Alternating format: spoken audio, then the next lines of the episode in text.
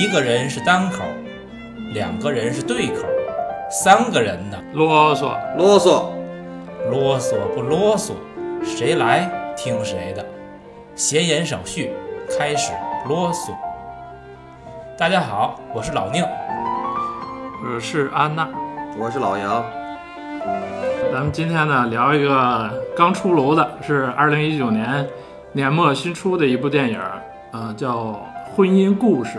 这部电影呢，刚刚呢是得到了金球奖的最佳导演、最佳故事片、最佳男女主的提名。我估计呢，应该是也是今年奥斯卡的一个热门影片吧。我们今天呢提前把这个电影先聊一下。电影导演呢叫诺亚·鲍姆巴赫。他呢，应该算是这几年来说，在好莱坞新出的，也不算是新出吧，就是比较，呃，比较受欢迎的一个导演。但是他相对的作品呢，在大众层面呢，并不是太被受到关注。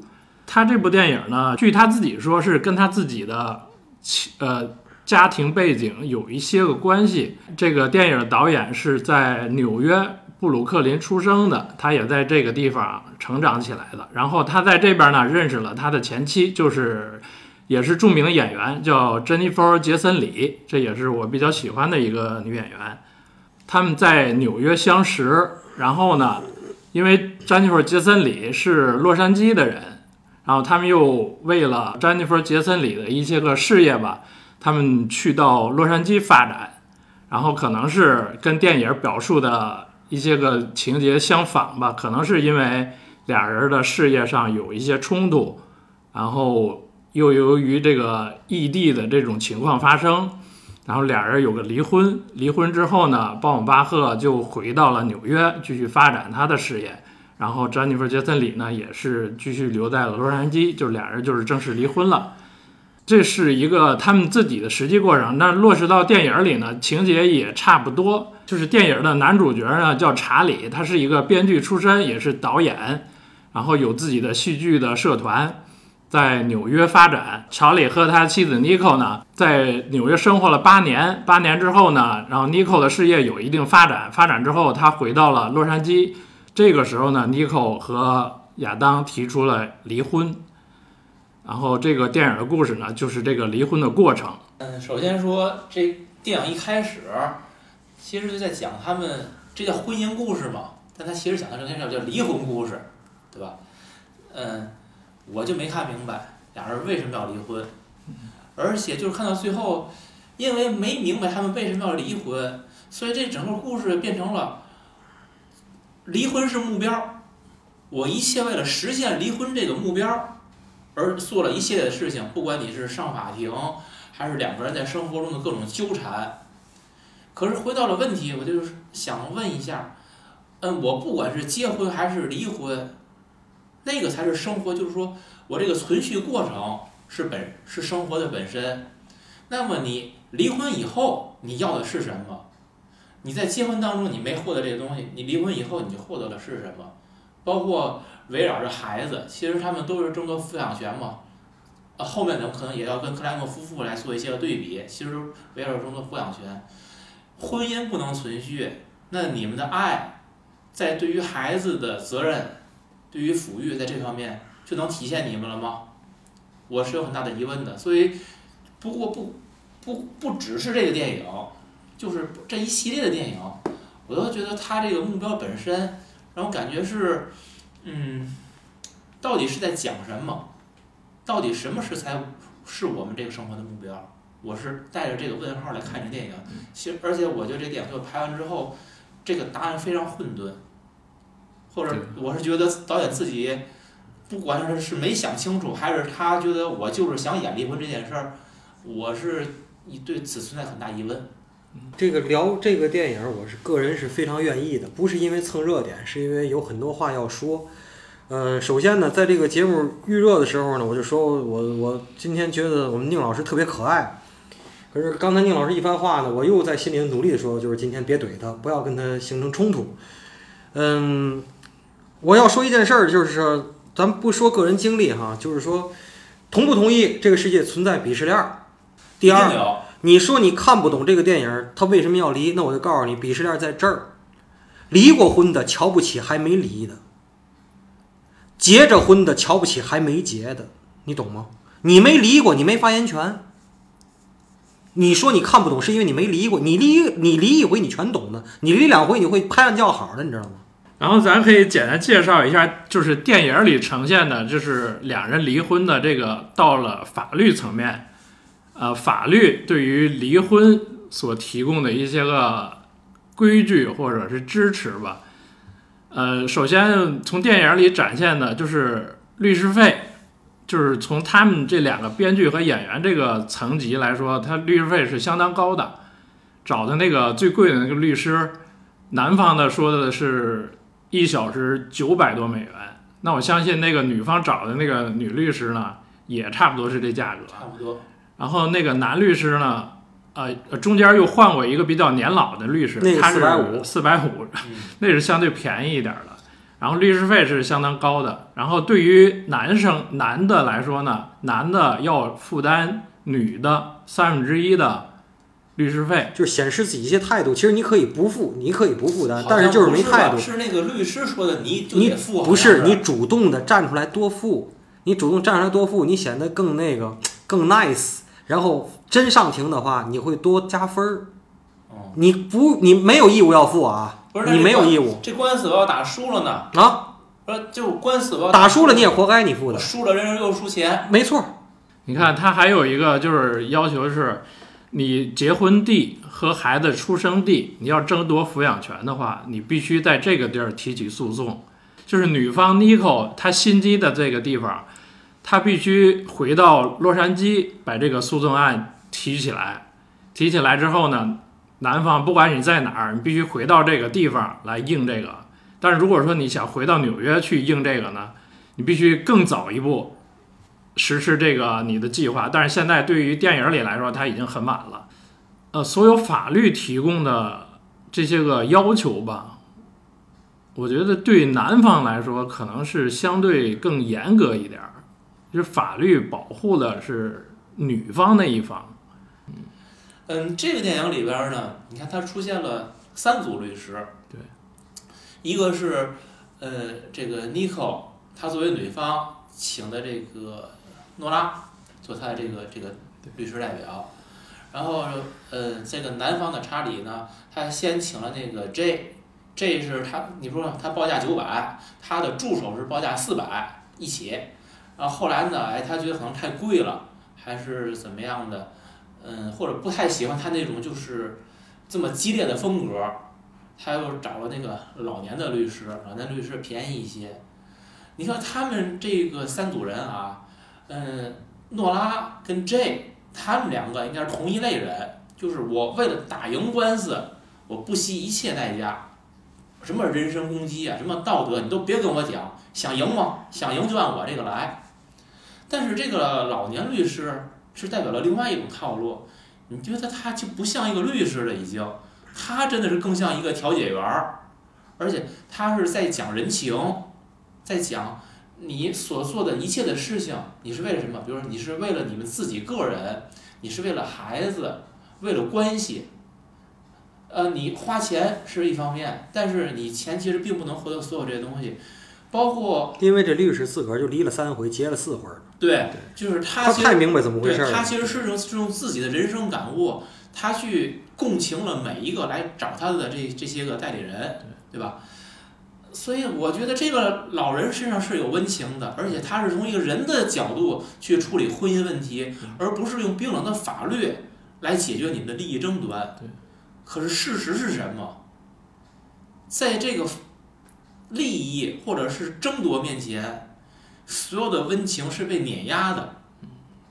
最后不是说老头不管这事儿了，老头是认为他在他的能力范围之内，包括他都已经跟这个查理说了。你现在所损失的，但是时间是站在你这边的。将来孩子长大了之后，他会明白一切的，他会明白你所做的事情。是查理自己不接受，我要的是现在，我要的是此刻，我要赢这场官司，孩子要跟我在一起，我要回纽约。你会发现，主人当事人自己他自己就已经不能认清楚他要的是什么了到底。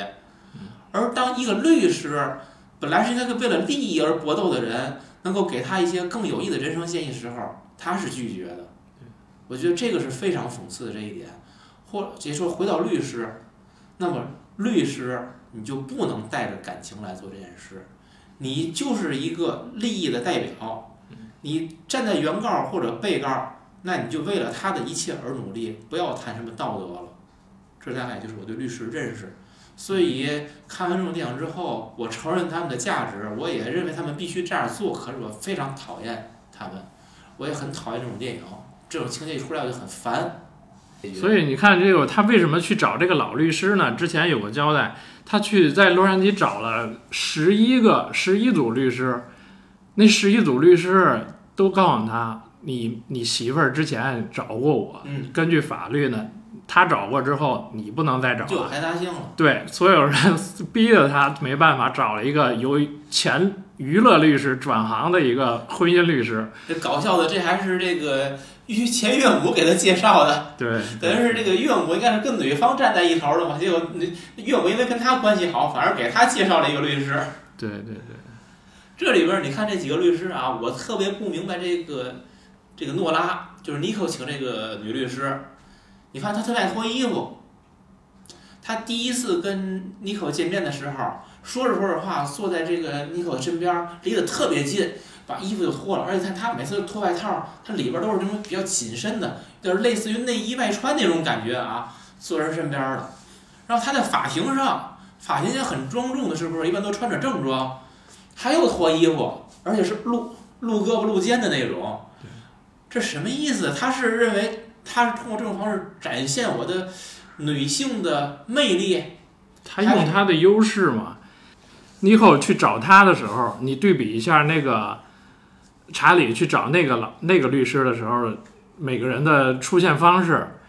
尼克找这个诺拉的时候，诺拉是很生活化的，给倒水、拿吃的，给你拿纸巾，然后拥抱你嗯，然后尼克跟他说的。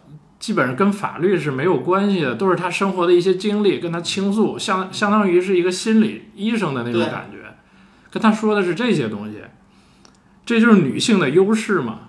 她脱了鞋，然后把这些东西束甩掉之后呢，我去跟你敞开心灵，这是她女性的优势。在法庭上呢，那是更展现女性的优势，对吧？焦点在我这儿，嗯，对不对？你所有焦点，你法官啊、律师啊、周围庭审的你都看吧。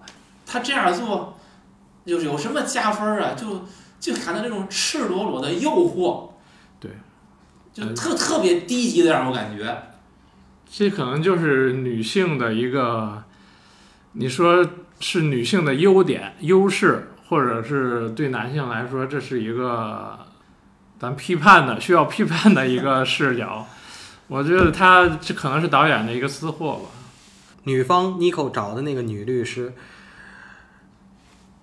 你与其说她像一个知音大姐，其实我说都是她营销的套路。她要拿下你这个 case，她要给你做一个知音大姐。她而且你看，她一递眼神儿，她那助手直接就开始把纸巾盒、把零食、咖啡就往这儿抱，这就是她一个她的一个套路。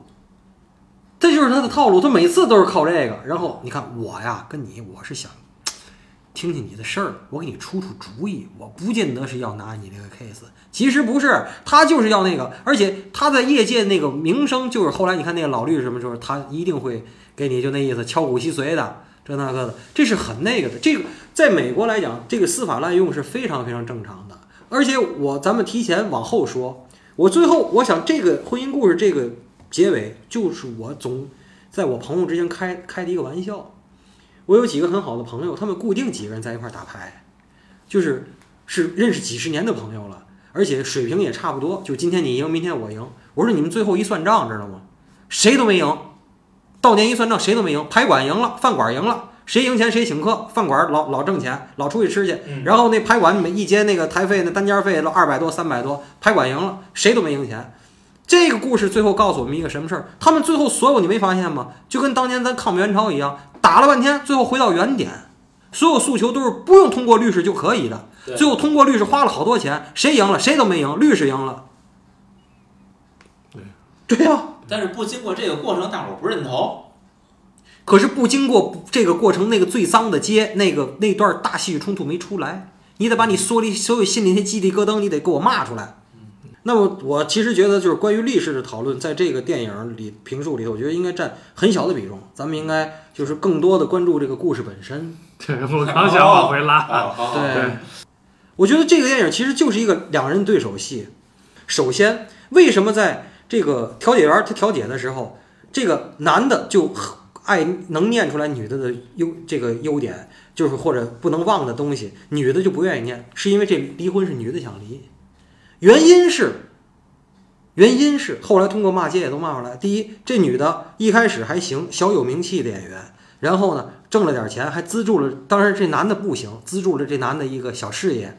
然后后来又因为嫁了他，又怀孕了，又这个又什么，又这个又那个的。所以有几条，这女的骂街的时候说的：“我想当导演，你每次都说下一步，但是从来没让我当导演。”然后我说我要回洛杉矶，她这女的是洛杉矶的人，我要回洛杉矶，把我这个故事拍成一个短剧集。然后呢，你说行，然后来了你又跟我闹这些，所以这女的其实是什么？为什么要离婚？她真不是想换换，这个真不是，人家这女的想追求自我实现，这是这女的想离婚。但是在女的想离婚这件事儿上，这男的并不想离婚，而且后来是爆出来了。这个男的跟什么舞台监督有出轨的事儿，但是我相信就是个露水姻缘，也并没有说保持一个长期的不正当的情感关系，跟咱某书记一样，也没有这种情况。我小时候听我父亲给我讲说外国鸡，说嘛，我就问我爸，我说什么叫外国鸡？是外国鸡呀，就人呢一时一变，这外国人就这样。我后来知道，我说哦，这个如果要是就我今天的见识，就是说，中我们说呢，就是。非我族类，其心必异。然后我出国时间长了多了，我会发现真他妈是这么回事儿。就是很多咱们中国的这种小年轻人，包括很多傻白甜啊，都说你看人外国人，出门之前要脑门上或者嘴上要 kiss 一下，回来呢，我回来了也要 kiss 一下，有点嘛事儿晚上要说 good night，脑门要 kiss 一下。晚上如果我都困了，你他妈的亲我脑门儿姑奈一下，我他妈就不困了，可不可能？你是讨厌，你知道吗？这不叫爱，知道吗？这是第一点，我有生活，我跟你讲这个事儿。第二，我见过很多外国人，包括四五十岁、五六十岁的外国人，真的是咱们中国人看着都羡慕，手永远是搂着的，要不然这女的是挎着这男的的，给这男的拿拿餐巾纸啊，拿咖啡杯子，拿方糖，拿小叉子，哎呀，那关心的无微不至，而且永远跟连体人一样，挺大岁数，五十来岁老婆了，还坐这男的腿上，就是老两口老夫妻呀、哎呦，真是跟连体人一样。可是不要忘了，还是这句话，他们是外国鸡，你知道吗？他有可能前一分钟这样，后一分钟因为他的政见不同，或者因为一个蛋糕谁什么吧，俩人就打成热窑对卷，然后接着窗户往外扔衣服、扔电脑的主机、扔笔记本，我亲眼见过。这叫外国鸡，这就是外国人对婚姻和爱情的理解，就是我现在爱你，我有可能下一秒我就不爱你。对，对应这个婚姻故事其实也一样，爱你是不是事实？爱你是事实。咱俩结没结婚是不是事实？是事实。我今天想离婚也是事实。我不想跟你离，不想跟你再在婚姻状态内了，没毛病。这就是第一点，我给您解释阐述一下他为什么要离婚。嗯，他这个他没有说太明确，他就是说他有事业在那边发展，然后自己之前的这些苦闷，造成了他现在想独立生活。这个可能我不知道，就是社会环境啊，放在美国这种社会环境是不是已经到了这种程度？咱可以对比，呃，一九七九年的克莱默夫妇那个年代呢，七八十年代，她是女性主义那种独立思潮，应该算是刚起步吧。她给那个梅姨的那个角色，就是她追求那种怎么说呢，女性独立，就是就这么一个理由，她就离家出走了。再到这个里呢，她没有那么明确，应该就是这么一个原因，没有那么明确的说就是什么，他只是只是把这个东西呈现出来了。他这个情节设置两个就是这个这个婚姻故事啊，跟克莱默夫妇离婚的原因其实差不多，就是女的要独立，因为基本上原来是男的说的算对，或者男的主要挣钱养家，对吧？女的属于从属地位。那克莱默夫妇呢是女的完全从属，也不挣钱，只管家里边儿。在这个婚姻故事里边儿呢，这女的本身也是演员，她会也会有自己的一些工作，但是达不到她想要那个境界和层次，所以她有更广阔的空间。那从这个电影来说，纽约本身就是一个比较逼仄的空间，对吧？那到了加州，到洛杉矶那边儿，那是一个广阔空间，空间空间感上也不一样，对吧？对也大伙儿经常会拿好莱坞跟纽约，你这种空间对比，也会做了很多。对，这个电影，我觉得可以得七八分儿吧，就七八十分儿吧，按一百分来说，你准确点儿，我给八十分儿行吧？嗯，八十，哦，我从个人情感上来说，我写的评论是我没法打分儿，嗯嗯。我是这么第一个评论。嗯然后呢，那咱这样，又回来回到这个故事，咱不说表演咱说故事我我这么说吧，这个故事本身，我顶多给他个及格分儿，我就给个六十分儿。嗯但是呢，你如果把演员的表演，就是演技以及整个这个情绪的饱满度嗯放上来之后，我就能给八十分儿，就这么个概念。嗯嗯就是回到理性的话，各种因素都放在一起，我可能给七十吧。我六十五分儿。这电影的前三十三分之二，这电影的前三分之二，绝对是八十五分儿。我八十五分儿，最后这结尾直线掉分儿。但是呢，我给一个人老珠黄的寡姐呢，我还是要给及格分以上，这个是没问题的。而且俩人的表演真的是非常好。对，而且到今天凌晨吧，我看到了唯一的一篇没怎么聊这个电影情节的一个影评的文章，我认为是这个最近的对这个电影连篇累牍的这些网文的一个提升。就是说，最近有好多网文都在讨论，但是更多的都是在讨论这个电影的情节。可是我们这个音频节目还是这句话，我希望咱们的听友通过我们的音频节目去更去看这个电影，或者更去多角度的了解这个电影，而不是因为听我们这音频节目就觉得我看过了。就是您别拿我们这节目当那个听逻辑思维啊，什么听个呃樊登读书会之类的我。们不想聊故事梗概，哎对对对，是这个意思。嗯就您别拿我们这当前言后记看，嗯您拿我们这个当深度解析来听听。嗯，咱结合这个电影说，我现在说，我想再外延出两个东西来，就是说，为什么？当然，这个导演本人他自己的人生经历和这个电影里的这个两女男女主角人生经历几乎是一致的。那么我现在就跟你说，并不是红玫瑰和白玫瑰的故事，而是一个来自于纽约，或者来自于东部，靠自我奋斗，从小就非常严谨，然后削尖了脑袋，但是他又不钻营，又是做自己的那么一个戏剧导演。然后为什么会爱上或者相爱一个来自于洛杉矶的、来自西部的演艺家庭的一个阳光女孩，你知道吗？这就涉及到了这个我我说这事儿很紧贴电影吧？对，这就涉及到了一个东西，就是说，好多人说要门当户对，这是第一点；好多人说要性格互补，这性格还不互补是吗？那男的总撞在这女的开的柜门上，这男的吃东西特别快，狼吞虎咽；这女的慢条斯理，这女的特别会参加各种 party，来来回回，因为她从小家里见的都是演员，她妈也是一个不咋地的演员，但是拍过剧集也挣过点钱，所以才买那个西区的房子，才买那个片场附近的房子。后来不还点过一句那房特贵嘛，对吧？这些都是说就是非常互补。哎，你木讷吧，我热情，对吧？你细致，我粗线条啊，对吧？你那个手松，我手紧呢。你看这对吧？有主外的，有主内的，你配合的还能好吗？互补有用吗？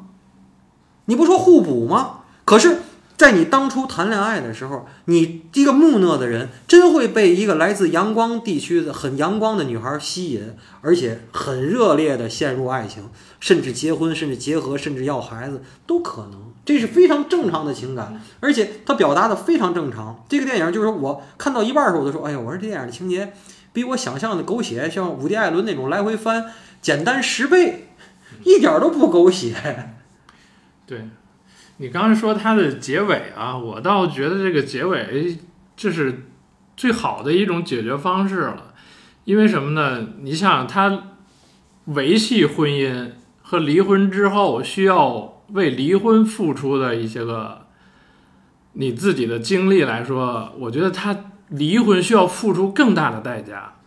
这个对的他维系他的婚姻可能相对呃容易一些。你想想他，他离婚之后，他必须从那个纽约搬到洛杉矶来，这就是相当大的一个付出了。然后还需要分时段、分时间的去抚养孩子，百分之五十五、百分之四十五吗。对，嗯，然后需要付出资金钱，这个比他需要在结婚的时候要付出更多的东西。我觉得这是需要咱去引申去或者去思考的一个方向。我觉得是，刚才只说了一个点，我说合适门当户对这件事儿重要吗？第二件事儿还是紧贴这个电影。这个家庭调解员说：“你们拉个单子写一下，你们为什么要结婚？”我今天用我个人的一点很浅薄的见识啊，给大伙儿阐述一下。我说四个四个理由。第一个理由，我爱你，我要跟你结婚。第二，我想跟你在一起，我要跟你结婚。第三，我想把我的钱分一半给你，我想跟你结婚。第四，我想分你一半钱，我想跟你结婚。咱逐条说，我爱你，我想跟你结婚。不结婚就不爱你了吗？第二条，我要和你在一起，所以我要跟你结婚。不结婚就不能在一起了吗？第三，我要把我的钱分一半给你，我要跟你结婚，对吗？第四，我要分你一半钱，所以我想跟你结婚。你拿我当逼吗？所以你拿这四条一一一一就一分析哈，你说就是说这个结婚的意义和所谓的婚姻故事这件事儿，天津咱们所在的这个地儿现在冠绝全国离婚率，平均每两对离婚一对结婚。然后中国的离婚率现在常年在全世界的这个大国里头领跑，这个咱别的数据不行，这数据绝对牛逼，我跟你说，而且是真实数据，一点不掺假，不不不不兑水的。然后咱刚才预热的时候，那个宁老师跟我说，你得同意哈，好多人是因为要买房，买二套房离了，我身边就有人啊，然后转天就得赶紧绑着他又去复婚去，之后。最后为了省那个税，买二套房，因为投资。哎，我就问他们，我说你们认为这个房神圣还是婚姻神圣？到今天我得到的答案都我不老满意的，没有就没有一个人敢就是说不虚伪的跟我说，我认为婚姻不神圣。首先，咱说什么叫神圣啊？这件事儿呢，就是就婚姻本身来说，婚姻制度它是怎么产生的，太好了，我特别期待您说这个。对吧？我觉得这事儿吧我，咱咱也不用太没错我对对对，我看这电影的时候，我就想说这件事儿。我昨天还形成了一个小争论，就是说婚姻这件事儿其实是个离婚故事，但是婚姻好多人都说没有爱情是结不了婚的，或者说起码当初有爱意有吸引，我同意。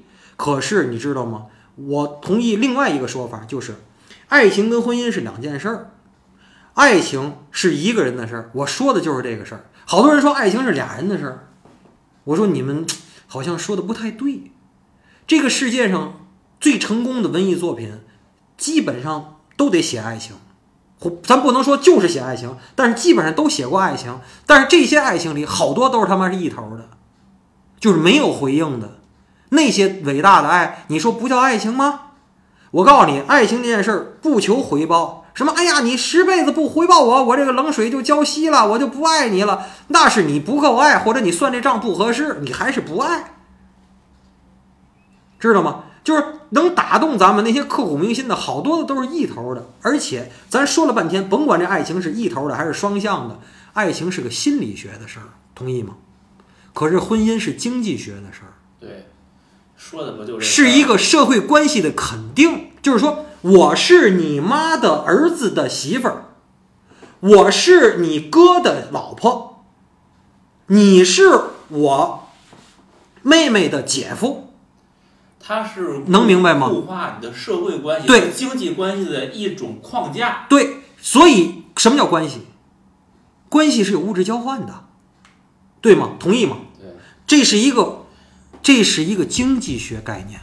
婚姻是经济学概念，爱情是心理学概念，这是两件事儿。你非要把这两件事捏到一块儿，最后就是狗血。所以你看，其实啊，这要倒过来说，咱们我跟您完全一致。一致。嗯不是，我说在当初录沃尔夫那期节目的时候，我曾经就关于婚姻制度，包括未来它的这个走向，我是有过我说过一段儿的。可那可能是因为大家觉得那东西不太合适，或者说是对于我们的主流价值观是有冲击的，所以实际我们节目里给剪掉的。你们都知道我当时怎么说的，对吧？这个我这点是跟你完全一致的，我同意您，对吧？对我同意您。那么咱们这个我刚要阐述这两点，我说完了，再结合这个电影说，这个女的为什么要离婚？她要马斯洛的第五个需求，要自我实现，对吗？那我问你，自我实现在婚姻中重要吗？或者说什么叫婚姻关系内的自我实现？我请问，你当贤妻良母就不是自我实现了，对吧？你要回洛杉矶当一个成功的喜剧的演员，就是你的自我实现了，对吗？可是有的人是，我就想当贤妻良母。我的某朋友的朋友，中国科技大的学士，以色列大学的硕士，美国上的博士，这女孩非常清秀，而且个子很高，就是说，那真是别人家的孩子，要什么有什么。家里是教师家庭，知识分子，最后怎么样？现在在美国，三个孩子，是全职妈妈，然后信主信得很虔诚。你说这是社会资源的浪费吗？你说他怎么自我实现呢？你说他午夜梦回、夜深人静的时候，还还想我当女博士在贝尔实验室或者怎么样吗？也就是说，自我实现这件事儿在婚姻内他妈是个伪命题，见仁见智。在这女的 Scarlett Johansson 演这人里，就是说我要回西海岸，在美国人讲我要去想我没干成的事儿，我要继续给他完成。对，这就是他离婚的初衷，他就想离，他真不是想换换。我那个我的同学就已经做了全职妈妈了，人家还要自己再考个 MBA，然后我说你为什么要考 MBA 呀？不为什么，就考一个呗。就是他并不是为了将来要职业上如何如何发展，都不是，就是我就要证明自己还有能力。我就我就做一学这个个我就做一个高学历的全全职妈妈得了，就这么简单，这就是人家的自我实现。说这没有问题，都可以，每个人对这定义都但是人家没因为 MBA 人家要离婚呢。对，那倒是对吧？对，这女的就是让我说就是作。还有或者这个男的呀，确实有他这个男的有他自己的那种，就是咱们男人的那种，就是说我让你放放风，对吧？你拍六集，拍完跟我回纽约。没想到这女的就不想回去，根本就这男的要知道他不想回去，这男的不放他去，让我，那肯定我就不放你去。对，咱就在纽约就打成热窑了。在纽约打成热窑还没这么麻烦了，咱就在纽约打官司，我这孩子就落到纽约了，你明白吗？这事儿就不会就不一样了。这样的这种结合本身就会有这样的冲突，一定会有一方的那种小屈服或者小退让，能够达到一个动态的和谐或者平衡。一旦你不屈服、不退让，就是故事里这样。所以我认为这个故事前三分之二非常非常真实，就在这儿。可是这个故事里边儿啊，你看他俩最开始，嗯，是调调解员，最开始调解员出现，对不对？咱们调解，他们俩呢是没有达成一致，可是他们俩表述当中是说，我们两个人是就是希望和平分手，最开始不找律师，对吧？对不希望法庭，不想我我俩自己谈好各种协议，包括对于财产、对于孩子怎么分配，咱俩自己商量好了就完了。最后是应该是产生了一一些分歧，或者这种分歧是当这个尼克把孩子带到了洛杉矶以后，呃，查理发现，哎，这孩子好像就不能跟着我了，然后这种分歧就被放大了。被放大之后发现，调解员儿已经搞不定了，然后这会后来才会有律师出现。然后律师还得不断的升级，最后到法庭，本来还连法庭也不想上，最后上法庭。可是最后折腾一通呢，回到原点。我是想说，这件事情发展过程当中，本来都是善意的，也不想怎么样。可是你随着事情的发展，你还控制得了吗？你你最开始的初衷是一回事儿，或者你想的你都忘记了怎么出发。对啊，你你想你设想的皆大欢喜，我们平静的、愉快的，这个所谓的和而不同的这样去解决问题，实际是很很难。任何一个小小的变故都会使你们的分歧无限放大，就失之毫厘，就谬以千里了。而且一旦你们这个分道开始有一个小小岔路分道扬镳之后，你会发现你们两个人都走上了不归路。我就说就开弓没有回头箭，你只能一条道跑到黑。他你像没有法律介入的情况下啊，他调解员是调解不了的，因为这个寡姐这个角色他已经就心意已决了，所以他必须由律师法律介入，把这事儿咔双方都认可的情况下，然后有那么一个东西。但是呢，法律律师出来之后，把人性的那个那一面全部给你展现出来之后。这是谁都不想看到的，但是没辙。但你在这个东西面前，大家都认可的情况下，你只能去选择这条路。对，就或者人性当中还有那么一丝温情，作为面纱呀，或者作为遮挡也好的时候，就是我们还可以去说一说话，去谈一谈。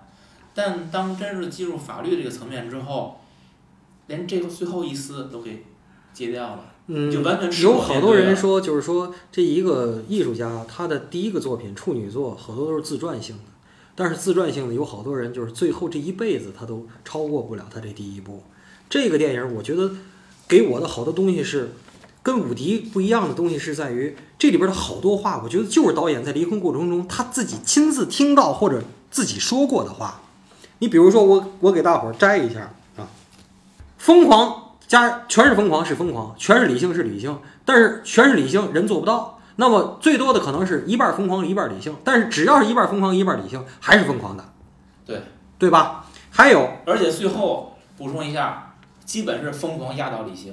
不是疯狂压倒就是疯狂，就是疯狂，你理性根本看不到。嗯，那老律师还说什么？说谁做了这个，谁做了那个，谁付这个钱，谁付那个钱不重要，最后是只会让我们付的更多。对，就是说，你现在在掰扯那些细枝末节啊，越掰扯你我你花我的时间越多，你要付更多的钱，你要上庭，你要所有的东西，你要还要付那边的三分之一，越来越多，你不如及时止损。这及时止损那男的不接受，所以才把那老律师给换了。然后那个坏的那个女律师说的什么？就是说让他对假假想的说一遍这那个，你现在不能说喝酒，你不能说你喝酒，你不能说你微醺，你都不能说，在法庭上。只那意思就是只有男人是王八蛋，女人母亲必须是完美的。对，谁利用谁呀？我老说别老说女的是弱势群体，在离婚里头男的是弱势群体。还有两个事儿，就是他们俩之间相交的时候两个事儿。一开始就是说这个男的飞过来，然后在那个岳母家，完了跟这岳母还挺好的，完这那个了。最后他这这女的问他你住哪儿？这男的当时他的所有那些行李什么的都拿进来了。其实是想借宿一宿，完了这男的哦，完了这女的当时不是很冷淡，完了还说什么，那个什么那个那个哪哪哪新开的一酒店什么这那个的，怎么着？那意思就是你赶紧滚蛋，就就摘的倍儿清楚。完了，紧接着后来他在泳池旁边趴开 party，俩人对卷，电话里对骂的时候，完了那个想上他那个那个坏演员，完问他这是谁？这女的当时说的什么？说 my fucking ex husband，我前夫，你还没离婚呢，你就管叫前夫是吧？这就是说很真实，就是女的那种翻脸无情，你知道吗？还有一个，那个律师说什么？说这个刑事律师哈，会总会让人发现坏人身上的善，但是离婚律师一定会找出你好人身上的恶。就是你在离婚这件事儿，你只要开弓没有回头箭，宁老师说的特别对，只要你启动离婚这个程序，就你妈没有好，知道吗？对。所以你一旦要打破这个社会关系，你要花你构建这个社会关系几倍的，刚才安娜说的那个事儿来打破，来打破它。对。所以说，我现在说的是构建这个社会关系是否有意义，或者是否具有性价比和有效率。你这不这又又说嗯这个这个命题有点大，你没有没有答案，没没法说，只有这个人这个电影讨论的就是这个事儿啊。这就变成了为什么要结婚，为什么要生孩子，为什么要离婚？你这电影讨论的就是这仨事儿啊。所以我就说，你这一系列问题，你你怎么回答呀？所以只能咱们个人，就是每个人通过拿自个儿的角度回答这个事儿。对不并不需要求大同，也没有同。真的，我我我，因为你说这个，我我想过，就是您能不能觉得我说的这些比较比较那种的这个理论里，或者说这个论据里有道理呢？你说的都对，我这是我真的我真心话，不是说这个讽刺啊，你说的都对。嗯。可是，生活的复杂性就在于这些个对的东西，我们不能用对的方式来理解。你能你大我大家能明白我的，意思吗我？能懂。嗯理是这个理，这就跟讲理吗，对吗？我们处理任何方式是用讲理的方式来处理的吗？很很很多情况最后就跟上了法庭一样，是由那些个律师，这个他去无限放大对方的反面，同时无限放大自己的这个正面，做的都是这件事情。有谁会去放在中间去说，去理性的，是不存在的。因为你要破坏关系的嘛，所以你要破坏关系，必须得放大对方的恶呀。所以说最后就是你说那个，我们都是疯狂的，对啊我们都是用疯狂的方式来处理这些事情。没法理性对啊。，或者说是你当你希望理性的时候，你不可能寄希望于对方也理性，你的理性很有可能就成为对方疯狂的一个攻击点。没错，善感化恶，不是不能，是很难，而善被恶所裹挟，是非常容易的。这其实是很大的问题。就是我你说这个呼唤爱或者正正能量或者叫什么也好，就是说我们其实是希望那些个好的东西去放大，然后去去去掩盖或者说去感化那些个坏的不好的方面。但现实给我们的教训是何其难也。连那些好的东西可能都很可笑。对，最后是好东西被坏的东西裹挟，而好好的东西会发现自己的无价值、无意义，会自我贬损，然后于是变成了泥沙俱俱下，就变成了屈原说的“何不补其糟而辍其离，何不扬其薄而逐其流”，就变成这种东西了。您说的很大，我我非常同意但是稍微有点远的问题是在于这个，我问您一个问题：离婚就是坏事儿吗？离婚就是恶吗？结婚就是好吗？这个不是，这个当然不是。这个当然不是。好，没问题。好，没问题。那我就跟您说，那么既然我可以这么说吧，结婚起码就是说怎么说，咱比如一百分吧，结婚起码六十分、七十分，其实都是想往好了努力的，或者有的新人是一百分之一百分之一百，都是想往好了努力的。但是离婚呢，也不是都打成热窑，也有很多和平分手的，真的就是咱俩真的过不下去了，就是说你的那个我也都不认可，我也都不认可，但是咱俩就是和平分，把把电视也都锯开，然后就就就这意思就完了，是吧？没毛病。可是你的婚姻关系里边会掺杂很多东西，包括中国人的很多你的社会关系的这些，你的官职的升迁呐、对你在公司里的位置啊，形象啊，你的名声啊，啊，女的呢，那我以后安身立命的收入啊，我在小姐妹跟前我怎么抬头啊？我回不回娘家呀？娘家怎么看我呀？对啊。然后还有你的这段历史，就以后成为别人的谈资了。对，还有什么？这这包括咱们那小群里头，你看这个离离婚什么丢脸什么的事儿，什么怎么着？有人还是会就是在一笔带过，或者一个潜意识就说离婚是丢脸的事儿。嗯，这种东西在公序良俗里头，你说是善还是恶？我跟你说，没有善恶。没有善恶。所以你这么把善恶形成对立是不对的。还有一个，我相信两位老师，咱们这么拿这个选题出来，还是说这个《婚姻故事》这电影是个好电影，对吧？对，没错吧？好，克莱默夫妇也是好电影，对吧？对。可是你要同意，这个电影虽然给了一个相对光明的结局，这电影还是一个悲剧。克莱文夫妇也是个悲剧，这个符合我以前说的什么叫悲剧啊？这一男一女想离婚，原来很相爱，他们真实的很相爱，现在真实的想离婚，而且归根结底为什么是悲剧？这俩人是好人，嗯，这俩人里没有坏蛋，悲剧才会发生。如果里边是里边有坏蛋，这他妈可能是凶杀案，也可能是一个情杀案。如果这里边是俩坏蛋，这是一个喜剧，疯狂的石头，你知道吗？全他妈是坏蛋，你知道吗？就是黑色幽默，或者是正因为是俩人全是好人，那些律师，我跟你说，可能在生活中也是一个成功人士，也是爱孩子。不是那女的还老接孩子，这个时间雷打不动什么的，她是一个爱孩子的母亲，她只是为了多挣律师费，她要把牙呲出来，全副武装去打这个官司。她也不是坏，也不是恶，你知道吗？她是要完成自己的社会角色。对，这所以你把善恶对立，我是觉得稍微有点硬。那个是说的有点远了。其实拉回来想说的是什么？不是善恶，是伤害。就是这件事儿，你想破坏关系，可能不伤害人吗？对，所以说所谓的和平分手做到最好是零分，是不正不负，是个零分结束，而很有可能一般都是负分的，是伤害。嗯包括这个，它的区别只在于伤害的大小。嗯那就回到我最开始我说的，你们所做的所有这些事儿，伤害不可避免。那么在伤害当中获得了什么？就是我已经为伤害买单了，我花了钱了，我花了情感了，我什么都付出了。那你未来呢？你你你就说我已经跌落了这么多了，我跌落这个东西，我将来我我从哪块儿我能把我的生活补回来呀？为什么要补？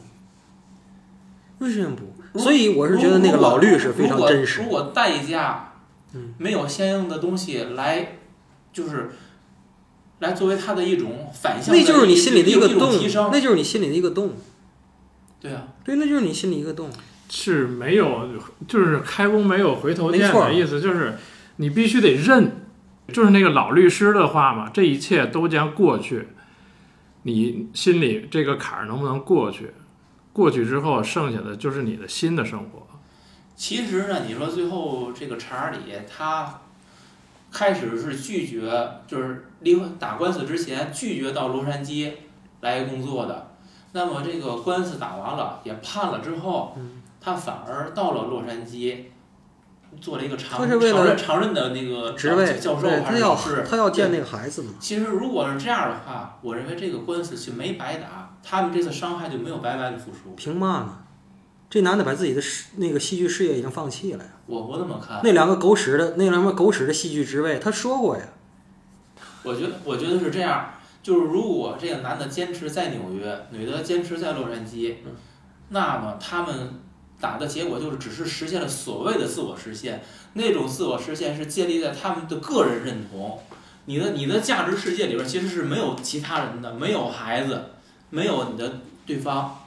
那么现在不管是哪一方，他做出了一种妥协，那么这种事儿，我我觉得是这样的，这就跟谈判一样。谈判如果想成功，一定意味着妥协，一方多一方少，或者双方都妥协，一定是这个过程。所以我觉得他最后这件事儿是非常有价值的。洛杉矶能不能比纽约有更大的成就，那是一个问号。也许这个世界没有如果也许也许更差没，错，但是至少我觉得这是一种可能性。如果你坚持在纽约待下去，那个结果是确定的。嗯，所以我觉得这点是有价值的。听我说，您说的我都同意。我给您增加一个可能性，在自我实现里有两个，我放在您面前一个天平。这个女的哈，这个女的的天平是这样的：左边是我回洛杉矶自我实现，这天平的右边是我离婚，或者说我保持这个婚姻状态。这女的选了哪边？这个选的我离婚，我自我实现，对吗？选择左边，我不要这个婚姻了。这男的是我留在纽约自我实现，我有更多的时间在洛杉矶陪孩子。这男的选的是我在洛杉矶陪孩子，听懂了吗？这就是我刚才为什么骂街。哦，你女的自我实现，我就不能自我实现是吗？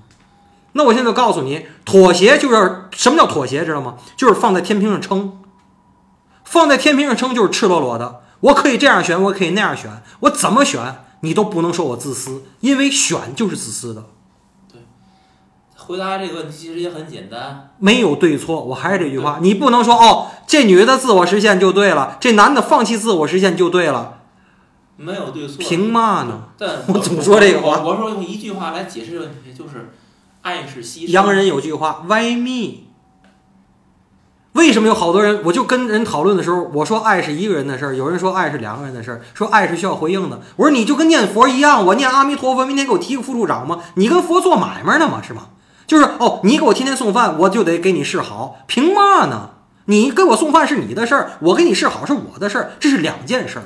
所以没有问题啊。我所以，我告诉你，爱情就是我爱你和你爱我，这是两件事儿，这不是一件事儿。所以没这没问题啊。查理选择的是你，不管尼克，你现在你选择。那你说这牺牲是存在是怎么回事？他牺牲也是为孩子牺牲，是为他对孩子的爱买单，也不是为这女的的自我实现买单，您懂吗？嗯，但是这孩子在为他的婚姻这个家庭破裂，孩子在买单，你懂吗？对这个是没有问题。你懂我说的意思吗？就是买单的是孩子，买单的不是你们俩人。这个已经讨论的够细了吧？咱已经。对对对，在法庭上呢，那个双方呢，基本上就已经打得不可开交了。这时候法官呢也看出来了，他已经判不出这个案子怎么结论了。然后最后呢，他指定了一个观察员，然后双方家里边各个去单独观察。然后女方的那个呢，他没有提示怎么观察的。然后去男方家里是一个比较。咱看着外表啊，形象是比较呆板的一个观察员，进屋里就你问他啥，他说啥，其他的话他不说，就坐那儿看，是这么一个状态。这个这种所谓的一些调查员，在美国是一个非常牛逼的存在。就是我就听说过很真实的故事，就是咱们中国人以前好多女的嫁洋人，结婚，然后呢，有好多是假结婚，有好多是真结婚。这个后边会有一点点限制级的话题，但是我相信这个节目也没有儿童听，你知道就是移民局是真的跟你说，就是说你们在半年之内，就六个月或有的会一个一年，十二个月之内，我们会不定期的，就是有调查员上门抽查，任何时间，你们要保持那个，就是说随时电话畅通，而且要让我找着人。我说你说你们在哪儿，我们就有可能出现。你知道什么时候出现吗？晚上十点多，你们在哪儿？我要来。当当敲门，敲门完就往里走。比如这男的是正式的美国公民，这女的是咱中国人或者台湾人或者香港人，或者比如说印度尼西亚人，没问题，来了进。哦，这是你卧室，我要进去看看。你不能说不让进去看啊，人家给你证件了，你是同意的，你是签过东西的，这不不存在私闯民宅这个事儿，你都不能拿枪。人进去，哎，你这个枕头怎么就一边有人睡过的痕迹？谁在这睡？比如说这男的说我在这睡，那他在哪？然后就分别一男一女，就俩屋。哦，你们俩一一一年就是一个月几次夫妻生活呀？他喜欢什么姿势？就问的非常冒犯，你还得答。你要说好，一问说你在哪？哦，我在这儿了，那你过来吧。一看，哎，这女的没在，哎，他怎么没在呢？就是他就怀疑，就我有理由怀疑你假结婚，你明白吗？嗯，明白吗？然后第二次再，第一次警告，第二次再不来，我就可以直接给你遣返。就这种调查员儿。在美国是非常非常牛逼的一个存在，他会出现在好多领域。就这也是，你看他那个，看他那柜门，他那柜门就电影里一拉那柜门，你看他对这房子多不熟悉。哎呦，他还爱玩刀，这多危险！这都回信的报告都会写的很详细的。哎呀，我谢谢你给我的水，我绝对你吃饭我不吃，我不沾你的，我就喝你杯水没毛病。我就一天，你没发现后来那灯都黑了？就是他从上午来的，我一看我要观察你一天，就找你毛病。这在美国不是，就是说他这个法庭会派这种调查员，移民局会派那种调查，而且你会，你本主哈，你会觉得非常冒犯。可是他就是那么一个牛逼的存在，你还不敢惹他。这男的你看多那个，就是你所有东西我没事儿，我拉成那样我没事儿，就是。然后你知道吗？这个反面就是也是一种司法滥用，这种调查员是计时薪的。就是他到这多少小时，他得待到天黑，他都挣得多呀。他早早回去他不行啊，挣这一小时多少钱？这小时多都是纳税人给钱，或者法庭在你这个诉讼费里头也要加的。这都是司法的滥用和美国就是等于说，咱们也捧，就是美国职业的细分又多出好多个工种，你明白吗？而且这些都得什么学什么社会心理学的好学校的出来的人，不可能一个他妈朝阳侦缉队就来了，不可能，就是得是好学校的这种人。可是这种人，你觉得？讨厌吗？在这电影里绝对是面目可憎。你说他是恶人吗？他不是恶人，但是面目可憎是绝对的。这个东西啊，就跟老杨之前说过的，比如说这是个小偷，这个导演扛着摄像机来了，哎，我拍个纪录片拍小偷，嗯，你就扛着摄像机看着小偷偷，你影响没影响他的行为？我就说就跟那个感觉是一样的。没错，没错。嗯，对，所以说他为什么最后拿小刀，没想到没收起来，把手给刮破了。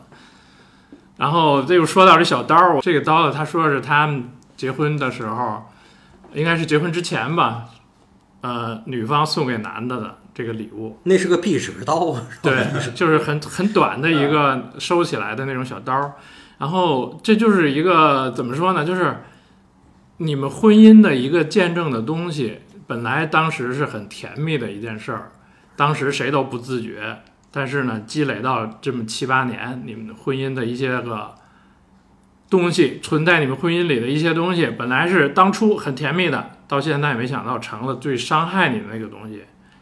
他那个刀划到手之后，我一看，我还一开始还挺乐，我觉得挺喜剧效果的，划了，然后结果没想到这个血越流越多，越流越多。刀就是特别厉害，就是一开始它不流血，但是很深，然后那血呼就出来了，他划的特细，对，划的胳膊这儿血流的也多，然后最后扑通，他躺地上了。他儿子问他你怎么了？他说我累了，就在这儿躺会儿。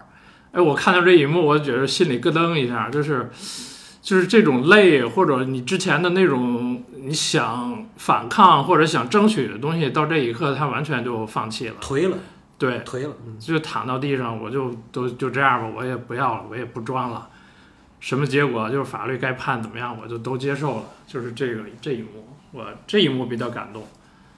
然后再往前，我再说一个感动的，就是他们一家的关门然后那那个镜头特别打动人，那个镜头，我心里也是比较激动。就是这个关门的结果，就是门关上了，双方是必然要分开的。但是这个结果呢，是双方共同促成的。而且你注意没有，他们关门的时候都特别认真，那个姿势就像演戏一样那种感觉，你有种感觉吗？就是弓着身子使劲儿，特别有戏剧化的场面，特别就是说我故意的努力的去做这件事儿，而我做这件事儿是什么呀？是把我们分隔开。对对对，嗯，这个电影里一开始那里头，我觉得有一个镜头很打动我，就是我觉得 Scarlett Johansson 原来作为这个伍迪·艾伦的这个御用，而且叫缪斯，他还是从伍迪·艾伦那儿学了不少东西。就是当他决定他要离婚的时候，他最后说什么？他说 “Good night, Charlie”，然后回到卧室，他躺那儿的时候，然后那眼泪哗就流下来了。那个是真的，我觉得就是非常感动，而且很真实。就是说他得绷着，其实就是他是想离，但是没有那么能够面对，就是面对这件事儿，我说出来了，然后他直接说出来了，就是觉得就是这箭已经开始射出去的时候，你说他不是后悔，也不是悔恨，就是人的一个怎么说，就是一个就是一个很很激烈的一个反应吧。你说他悔恨吗？他一点儿都不悔悔恨。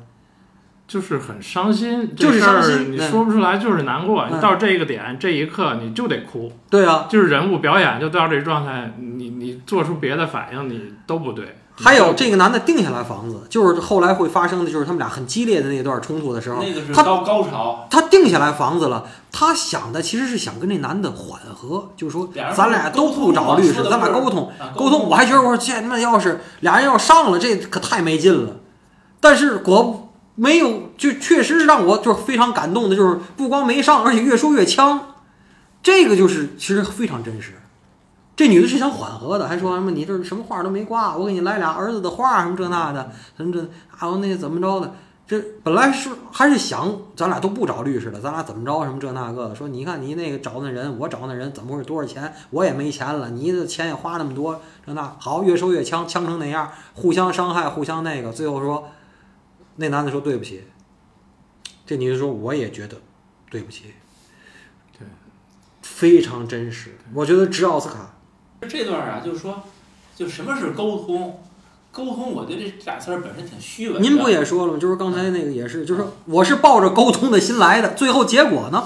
不是？所以就是很虚伪，你知道吗？嗯，沟通的意思是什么？叫你听我的。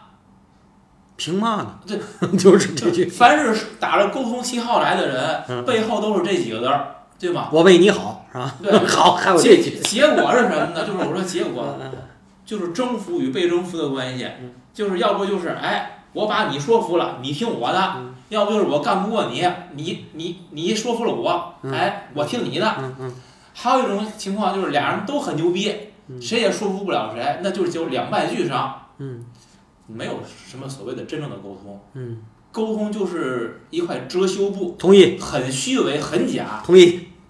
真的。你多说点这个，很同意。所以其实，但是把它换成另外一个词儿，我觉得就就那个不虚伪了啊，嗯咱就叫谈判。嗯谈判意味着什么？不是说你听我的或者我听你的，是咱俩都退，求一个共同点。也不一定。谈判还有就是你有多少砝码，我有多少砝码，咱俩换，换对咱俩对子儿。对是妥协，咱俩对对子儿对对子儿，啊最后就是说，是能够取得一个结果的，对吧？嗯嗯但是这过程好像就不像沟通听来那么美好，但那个是有结果的，嗯而沟通没有结果。嗯嗯，一嘴毛。就是沟通是无效，然后法律也是无效，然后最后的结局呢，就是 是什么呢？怎么解读？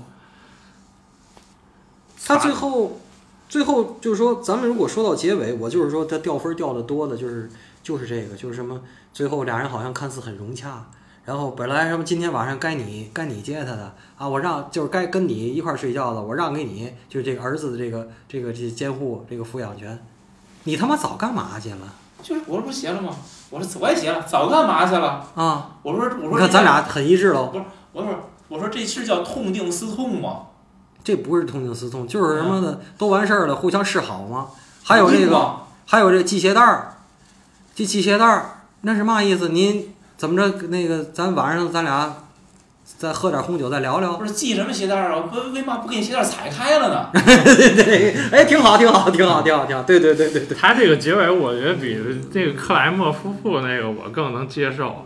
他那个克莱默夫妇给梅姨很大的一个道德的一个光环，就是道德制高点了。对，然后这个我觉得我是能接受的，就是你们本来是有情感在这块儿了，经过这一通接折腾，又回到了这个出发点，那么你们双方再继续生活呢？你还是怎么生活呢？就是他通过这小细节体现出来。但是你知道，我对克莱默夫妇那情节我感觉更顺一点儿，原因是在于，嗯，克莱默夫妇里边梅姨她一直是在观察着，就是她老公跟孩子之间的这种交流，就是霍夫曼跟小孩儿亨利他们之间的这种交往，她看到了这她老公对孩子就以前的不闻不问，现在每天接送孩子，对孩子的爱，包括那个不慎让孩子受伤之后，主动的去承认都是我自己的错，他没有任何推卸。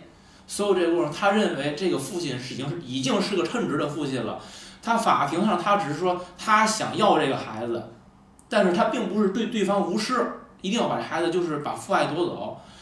是这种情况下，他某种契机、一种反思，当然也是导演给他这种机会，让他有可能站上这个道德制高点。但是这个制高点我是接受了，我我觉得会比这个婚姻故事这个结尾更还有他刻意的安排这个首尾呼应，就是说让那小男孩练阅读，捡起来他妈妈，就是他爸爸说他妈优点这些话，嗯然后让他爸又含着眼泪儿读，让妈妈又倚着门框听。第一很生硬，第一很生硬，第二呢，嗯，我不接受这种温情脉脉。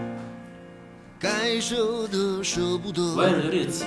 只顾对啊我不接受我不接受这个温情脉脉。就是我我我我是希望这个有，但这个你发现时你们就间是贼发那些个故事，那些个你争我夺，法庭这所有这些，早已透过别有你选择你们这些都都可以发生。我们也我们也希望我说的是嘛呢？你要是就按咱天津人说啊，我有点一说天津话就按咱天津人说就是你要真是跟着的好不把牙呲出来咱就对上牙叉就咬，是咱就咬。你要不呲牙，咱就无法阻挡，对吧？你别回来一会儿，你一会儿就是呲，牙，一会儿又装好人，你到底哪个是真的？是空空荡荡，对了，真却是往往作响。但是就是其实他最后谁在你心里放冷枪？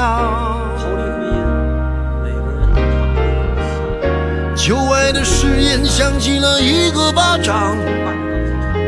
每当你记起一句就爱，一个耳光，然后好几年都闻不得、闻不得女人香。